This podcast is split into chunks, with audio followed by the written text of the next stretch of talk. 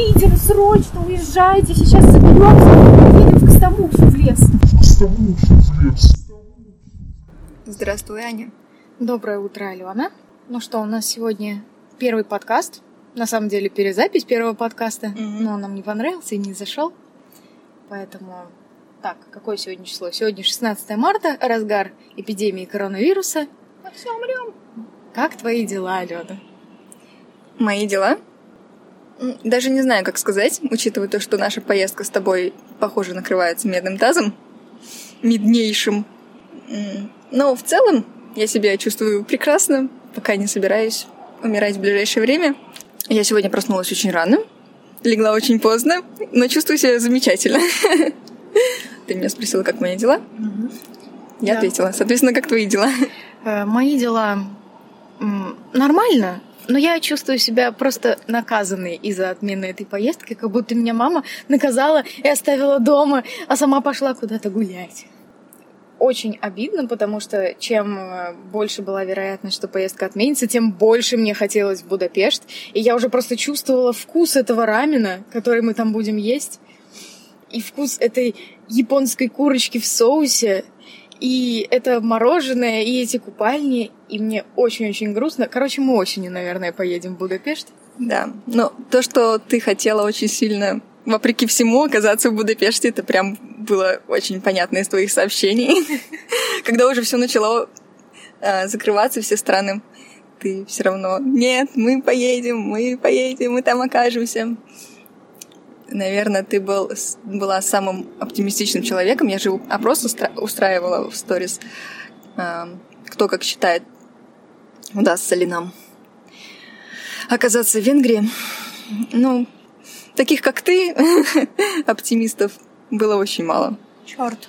Вообще, я слышала, сегодня, вернее, прочитала, что Визер начинает отменять рейсы в Венгрию из э, Питера, из России. То есть есть такая вероятность, что Венгрия скоро закроется, и мы все-таки получим еще и возврат на- наших билетов. Да, я думаю, что так и будет. А, В Финляндии очень много относительно количества людей в Финляндии заболевших. Да, сколько там я что-то вообще не слышала об этом. А, Когда я последний раз смотрел, по-моему, вчера, там было 240 или 244 человека, учитывая, что там всего 4 миллиона людей. Ну, или Я пять. думала, пять. Ну, в общем, как в 4-5 Питере. миллионов. В И Питере 10. По последним подсчетам. Две Финляндии, две Финляндии Две на такой Финляндии. маленькой территории. Да, ну, в общем, э, если верить статистике, ей, конечно, не очень можно верить, но все-таки страны решают закрывать им свои границы и все прочее, исходя из официальной статистики, так у нас 59 или около того людей заболевших. Да, по- по-моему, 64 сегодня я Мгм. прочитала, ну, около того. У нас последние две открытые границы — это Азербайджан и Финляндия. Бела- Беларусь закрыли, всю Прибалтику закрыли. Это печально. Да. Даже за сыром не успели съездить, хотя с таким курсом... О, мы успели, Леша успел привезти много сыра. Он теперь лежит у нас дома и ждет своей очереди, потому что Леша на карантине. Хотя я не на карантине. Это очень странно. Я тут шатаюсь. А, а если ты на карантине, нельзя есть сыр? Нет, нельзя передавать его родителям. А, понятно, понятно. То есть ждет своей очереди, это просто на отдачу. Да. Потому что там слишком много его, чтобы съесть самостоятельно. Мы разгребли холодильник, и оказалось, у нас так много ошметков старого сыра. Ну, мы же в Польшу ездили зимой, и до этого у нас откуда-то сыр еще появлялся. И там, знаешь, огрызки всякие от э, пармезанов, грана падана и всего такого. Э, Надо как-то их израсходовать. У тебя есть идеи, как использовать остатки твердого сыра? Может быть, его можно растопить в одну кучу и что-то из него приготовить? Там фондю? Ну, ты можешь добавлять его везде в пасту, ты можешь сделать, например, запеканку э, болгарскую. Я этот рецепт привезла из Болгарии. Там, получается, обжариваешь картошечку, ну или просто отвариваешь так до полуготовности, кладешь в форму для запекания, можешь добавить туда какую-нибудь грудинку, ветчину, бекон, ну вот все, что хочешь, там грибы обжаренные, и дальше заливаешь э, таким соусом из сметаны, чуть-чуть майонеза, чуть-чуть всяких разных специй, я туда шрирачу добавляю, и туда большую горсть сыра.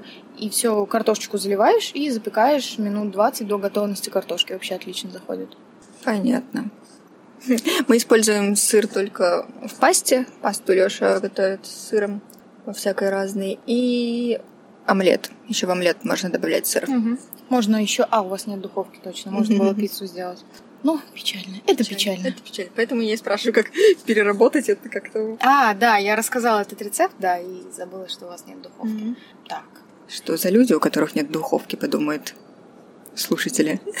Ну, у многих нет духовки. Мы сейчас э, смотрели, думали, может быть, переехать на другую квартиру, и во многих, например, арендных квартирах нет духовки. Мгм. Там вместо духовки она должна быть встроенная, но вместо духовки в этом эм, отверстии стоит микроволновка.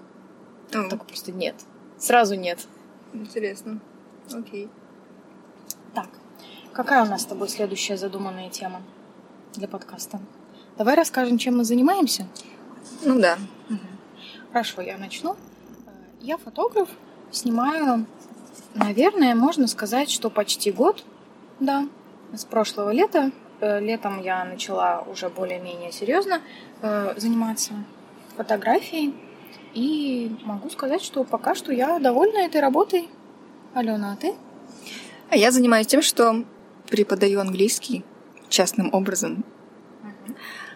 Мне не очень почему-то нравятся все слова, которые обычно описывают людей с этой деятельностью. Мне не нравится слово «учитель», потому что у меня нет профильного образования учителя. Преподаватель. Преподаватель, как будто бы я в университете этим занимаюсь. Репетитор, как будто бы я просто заставляю людей Репетировать. репетировать, да, или э, заставляю их решать просто миллион каких-то упражнений дурацких на английском, и это тоже как-то мне не нравится, коннотации такие, хотя, скорее всего, это чисто мои законы. Вот. Может быть, я тьютор. Да, или ты можешь говорить, что ты занимаешься английским э, с людьми, занимаешься разговорным английским с людьми. Вот. Ну да, у меня обычно такие объявления так и выглядят. Потому что я занимаюсь со взрослыми людьми английским. Хотя почему-то иногда мне все равно пишут, звонят родители школьников. А, У меня был опыт общения, обучения школьников, но мне с ними сложнее, потому что ну, у меня нет образования педагогического, и я очень сильно всегда волнуюсь. И Ну и у детей нет э, мотивации. у детей самое главное, да, нет мотивации. Ну, соответственно, это как раз и является вот этим моментом, для чего нужно педагогическое образование, э, как заставить ребенка заинтересоваться. Как-то мне звонил э, какой-то отец и предлагал заниматься с его то ли двухлетним, то ли трехлетним ребенком, просто с ним играть на английском. Я отказалась. Ну, это вообще опасно. Можно случайно сломать ребенка. Как можно сломать ребенка? Я не знаю, Психологически или физически? физически, ну, то есть получается, что ты мало того, что берешь ответственность за его образование на английском, да, обучаешь английскому, Мгм. то есть он должен показывать какой-то результат. Ты также берешь ответственность в данном случае за его физическое здоровье. То есть э, вряд ли родители будут постоянно присутствовать на твоих занятиях, и ты можешь отвернуться, он может упасть со стула, разбить голову и умереть. Вау, это очень круто. Не думаю, что это бы случилось. Я бы внимательно относилась к этому ребенку. Я бы его не сажала на стул, посадила бы на коврик, чтобы он ниоткуда не упал. Он бы завернулся в коврик и задохнулся. Дети, они такие. Ну, в основном люди выживают каким-то образом. Это ошибка выжившего. О, понятно. Сколько детей завернулись в коврик и задохнулись? О, у нас, у нас э, в школе младшей, я училась в двух школах, Мгм. И во второй школе у нас была игровая комната. А, Туда можно было уходить, если ты слишком рано закончил задания классные. Или на переменках, или после уроков мы оставались, у нас там же была продленка. И у нас там был, естественно, этот коврик с машинками. Мгм. У у многих, Да. даже дома, мне кажется, такой коврик есть. И я не знаю, в чем прикол, но мы зачем-то ложились на ковер, и нас, как шаверму, вот так вот закручивали в этот ковер, и это было весело. Я не очень часто участвовала в этом развлечении. Я не уверена, что я участвовала. Но я помню, что мы заворачивали друг друга в ковер. Вопрос. Заворачивали ли вы в ковер в школе? Нет, у нас не было ковра. У тебя была какая-то канадская школа. Я не знаю, откуда игровые. Финская. Ну, да, финская. Я просто подписана на свою одноклассницу, которая работает учителем в Канаде, и вот у них такие штуки как раз есть там игровые, какие-то комнаты для отдыха. То, что если ты раньше закончил классную работу, ты можешь куда-то уйти, это вообще нонсенс. Первый раз такое слышу в России. Да? Да. Да ну. Да, нужно было сидеть прибитым к стулу и не шевелиться. М. Потому что учителя несут за тебя ответственность. Мало ли ты куда-то уйдешь, там задохнешься, пакет себе на голову наденешь. Ковер замотаешься с Ну да. машинками. Вот, ну ладно. Алена, расскажи, чем тебе нравится твоя работа и чем она тебе не нравится? О, я фанат своей работы. Мне очень нравится заниматься английским с другими людьми. Не знаю почему, но мне это очень нравится. Наверное, мне нравится то, что можно бесконечно улучшать свои навыки. Я очень люблю учиться. Хотя самой это очень сложно делать, а, потому что когда нету человека с палкой и дедлайном, сложно себя организовать для меня. Но, тем не менее, когда я, вот, допустим, работала в отеле, э, самыми ужасными временами для меня были те времена, когда я проходила какую-то стадию обучения. Допустим, я была сначала стажером, и меня постоянно первое время обучали, а чтобы работать в отеле в большом, а, там нужно знать оч- очень много информации. На самом деле я была удивлена, насколько много нужно знать всего. Потому что я, когда устраивалась, думала, что я там буду в носу ковырять. Оказалось, что это все не так. В общем, когда заканчивался этот э, период обучения, для меня было очень тяжело идти на работу, потому что я понимала, что мне нужно там просто работать, и это для меня ужасно. Потом, когда я стала старшей смены, меня тоже начали обучать, мне было интересно. Потом я выучилась, и мне снова стало скучно. Когда ты работаешь репетитором, тебе постоянно надо придумывать какие-то новые задания, подходить по-новому к э, объяснению каких-то тем. Мне это очень нравится. Не знаю почему. Это потому что творчество. Вот почему. А что самое сложное? Не то, что Извините. Не то, что сложно, я бы сказала пугающе. А я хочу рассказать то, что рассказать о том, что меня пугает. А Мне было очень страшно ходить на занятия, на первые свои занятия с людьми к ним домой, потому что периодически это могли быть мужчины. Я помню свои первые занятия с одним из них. Он делал очень горячий чай, добавлял туда мед. От этого мне становилось очень жарко. А Я и так нервничала, потому что, Можно было не пить этот чай. ну, как-то, я не знаю. Можно было сказать, что у тебя аллергия на мед. Да, можно было бы, но я этого не сделала. И все в совокупности, то, что я нервничала, еще дополнительно этот горячий чай мне периодически отключал мозг на некоторые доли секунды, и мне было от этого очень страшно, потому что мне казалось, что в этот чай что-то подмешали, и со мной что-нибудь сделают плохое. Ну да, паранойя такая. Паранойя, да. Но, к счастью, есть скайп и онлайн-занятия. Сейчас в основном я занимаюсь таким образом. В связи с коронавирусом это Особенно, да. Из-за коронавируса это удобно.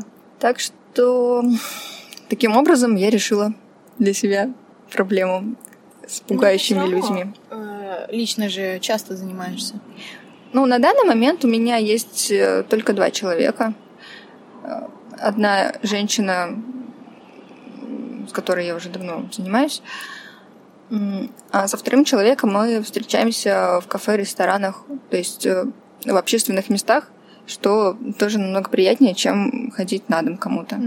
А не отвлекает обстановка окружающая?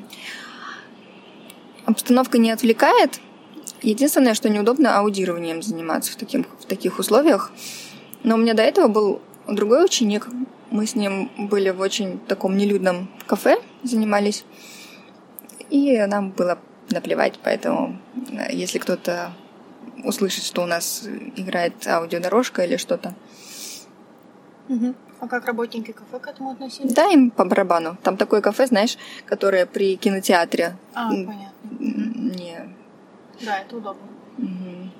Ну да, кстати говоря, еще по поводу того, что с людьми страшно дома заниматься, не со всеми страшно. Некоторые люди располагают к себе, и нормально получается с ними общаться. Хотя всякие маньяки, наверное, очень хорошо к себе располагают, и с ними, наверное, сначала не страшно. Ну, в плане маньяков, э, не знаю, я придерживаюсь той теории, что обычно ты на физическом уровне чувствуешь, что с человеком что-то не так. Э, люди не становятся просто так маньяками, у них есть какие-то психологические проблемы. То есть нормальный человек на тебя не нападет, потому что ему самому страшно нести ответственность за подобные действия. Поэтому, собственно, я, например, спокойно, когда ходила на свидание, садилась э, к незнакомым людям в машину, потому что я знала, что э, он меня боится точно так же, как и я его могу бояться в этом вопросе. Mm. Но ведь маньяк может замаскироваться под нормального человека. Ну, если ты, ну, не конкретно ты, если жертва совсем отбитая, то да, она не может не почувствовать этого. А так все-таки, все-таки я придерживаюсь того мнения, что м, по человеку видно, что с ним что-то не так. Ты сталкивалась когда-нибудь с такими? Нет, я их обычно отсекала на моменте переписки. О, вау. Ладно. А что тебе нравится в твоей работе и что не нравится? Ну, в первую очередь мне нравится много вещей, на самом деле. Э, во-первых, когда я снимаю, у меня, особенно первое время, очень подскакивало ЧСВ. То есть я себя прям чувствовала очень-очень классной и очень приятный момент, когда ты управляешь всем происходящим во время съемки, ты говоришь, что делать. Также мне нравится свободный график, нравится то, что я сама планирую свое время, я могу уехать когда угодно. Мне не нужно ни у кого отпрашиваться. И каждый раз, когда я слышу, да, у меня же там есть родственники, знакомые, которым нужно писать заявление на отпуск, идти mm-hmm. с этим заявлением, просить отпуск. У меня это вызывает отторжение. То есть я свободный человек, и я должна у кого-то что-то просить.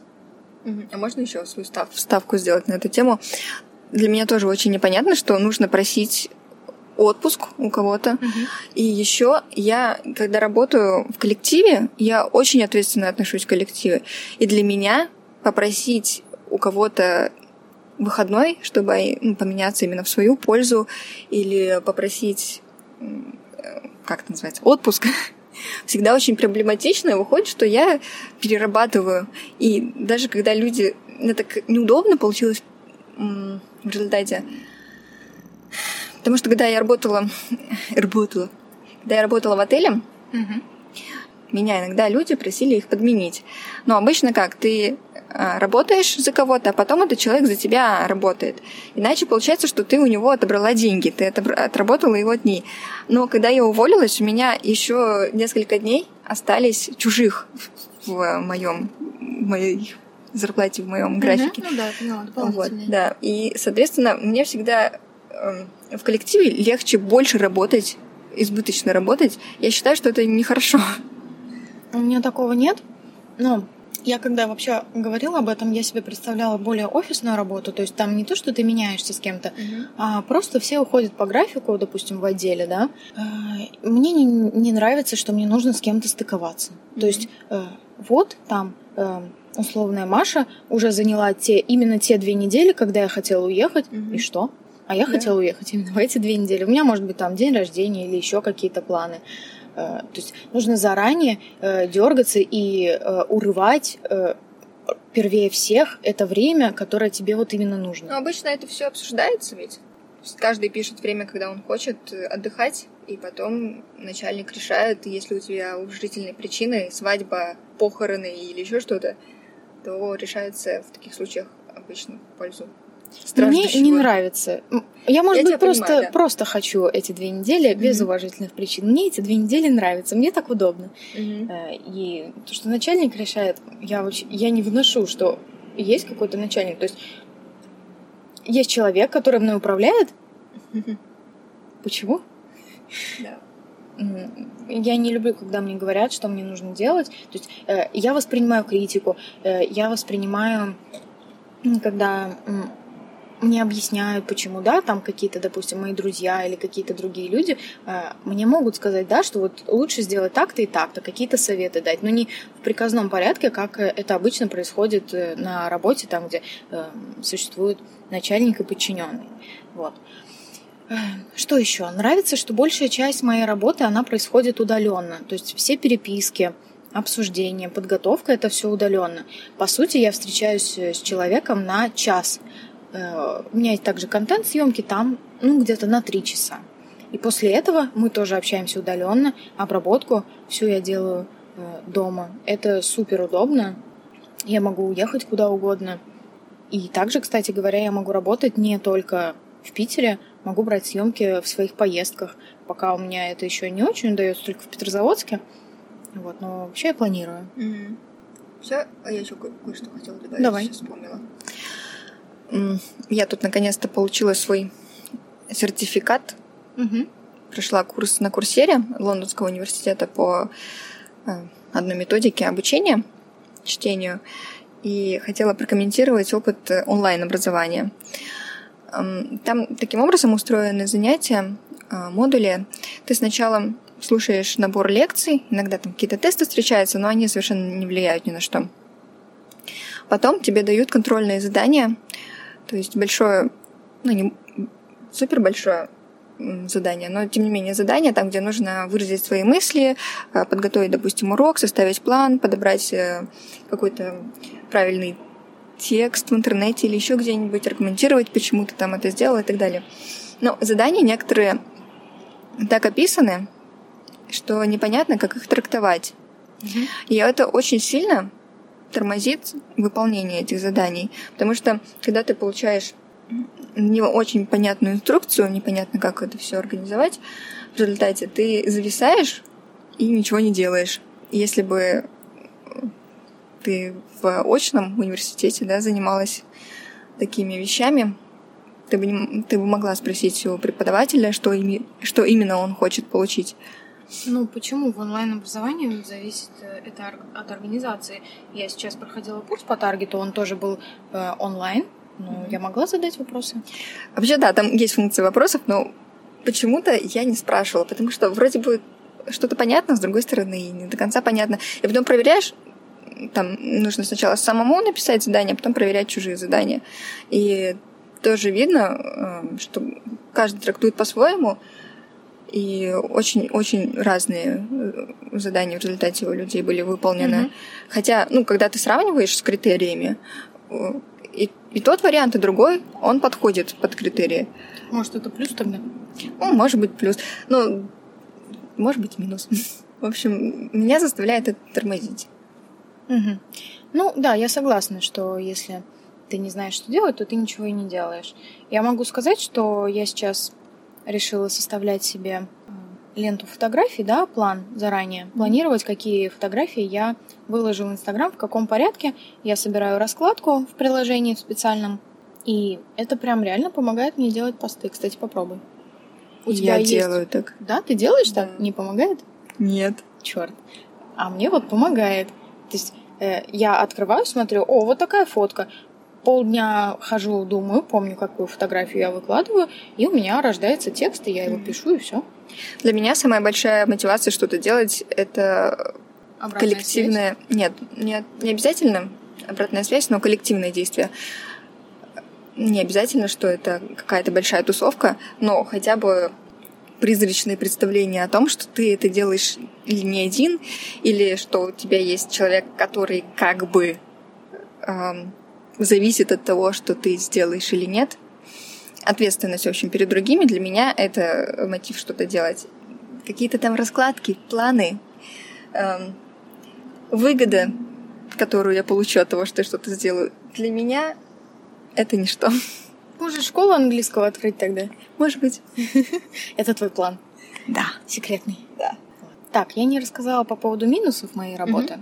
Ну, во-первых, э, некоторых людей очень сложно разговорить на съемке, э, что, в принципе, стало для меня открытием, потому что, ну, как по мне, когда ты идешь на съемку, наверное, ты должен быть настроен на то, чтобы, ну, хотя бы какую-то беседу поддерживать.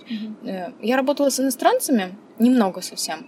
Вот у них такой проблемы нет. Они отлично поддерживают разговор. А у наших людей особенно, ну, может быть, это как-то, не знаю, дискриминационно прозвучит, но особенно у тех, кто приехал из других более маленьких городов, у них какие-то проблемы с этим. То есть ты задаешь им вопрос, они отвечают односложно. У меня была эм, клиентка, она приехала м, из какого-то маленького городка недалеко от Москвы. У нее четверо детей, и она ветеринар. Ну, то есть, казалось бы, огромное непаханное поле для разговоров на целый час. Я начинаю ей задавать вопросы, она просто да, да, нет, нет. И все. И мы гуляли по половину времени молча, а это не очень хорошо, потому что человек не расслабляется в таком случае. И не знаю, возможно, это моя ошибка. Я еще не научилась раз, раз, разговаривать любых людей. Mm-hmm.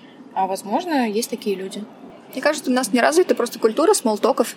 Поэтому особенно у старшего поколения. Mm-hmm. Наверняка, если у этой женщины четыре ребенка, она не тинейджер. Мне кажется, со временем поколения меняются, и культура смолтоков к нам тоже приходит, и со временем будет легче работать с людьми, там, где нужно такое взаимодействие делать, ну или набирать людей, которые нашего поколения или ну, младшим. В принципе, да, я так и делаю, просто э, я раз, размещаю свои услуги и в Инстаграме, там я могу сделать какую-то выборку, да, по возрасту, mm-hmm. когда я э, рекламу запускаю, но на Airbnb у меня приходят и люди старшего возраста, mm-hmm. потому что там просто висит объявление, и они в одностороннем порядке бронируют мои фотосессии. Поэтому там я не могу никак отсеять людей. И потом, да, конечно, чисто теоретически я могу отменить их бронирование, но на каком основании? Просто пиши по молодежному объявление свое составляй на молодежном языке со всякими странными словами, которые взрослые люди просто не понимают. Ну, нет. Вряд ли я способна на подобное. Наймите нейджера, копирайтера. Ну, вообще, чисто теоретически, тогда это буду уже не я. И люди, читая мое объявление, получат совершенно другого человека на съемке, нежели в объявлении. Эх, да, ты права. Но моя идея все равно хорошая. Я в нее верю. Может быть, тогда еще копирайтингом займешься? Тинейджерским? Да. Блин, даже само по себе слово тинейджер, оно старперское. Да, да. я согласна. Так, ну еще из минусов э, то, что ты несешь некую ответственность, и особенно меня напрягает. Ну, не то, что напрягает, то есть я, по сути, ничего особо не могу с этим сделать. Но это всегда вызывает беспокойство, когда тебе человек говорит, меня сложно сфотографировать. Причем прямо во время съемки. Меня так сложно сфотографировать, мне не нравится во мне то-то, мне не нравится во мне вот это. И когда ты уже отснял половину материала, ты начинаешь беспокоиться, что вообще весь результат может не понравиться, и что тогда делать. Хотя обычно фотографы с большим опытом, они говорят о том, что просто если у вас однородное портфолио, то человек получает то, что у вас в портфолио. Если у него есть какие-то претензии, да, по цвету или еще что-то, вы можете его спросить, вы видели мое портфолио? Mm. И вы получаете ровно то же самое. То есть, какие ко мне могут быть претензии. Еще волнительно каждый раз э, было, ну, сейчас уже гораздо меньше, э, было приходить на съемку и разбираться с позированием. Понятно, что никто э, не умеет позировать из клиентов, практически никто, и это совершенно нормально. И фотограф обязан помогать с позированием, и довольно долгое время мне приходилось готовиться к съемкам. Я и сейчас до сих пор готовлюсь к каким-то более специфическим фотосессиям продумывать, как мы будем позировать, какие кадры мы будем делать. Также нужно следить за тем, чтобы ты делал кадры в разных планах, то есть и издалека, и вблизи, и какие-то детали.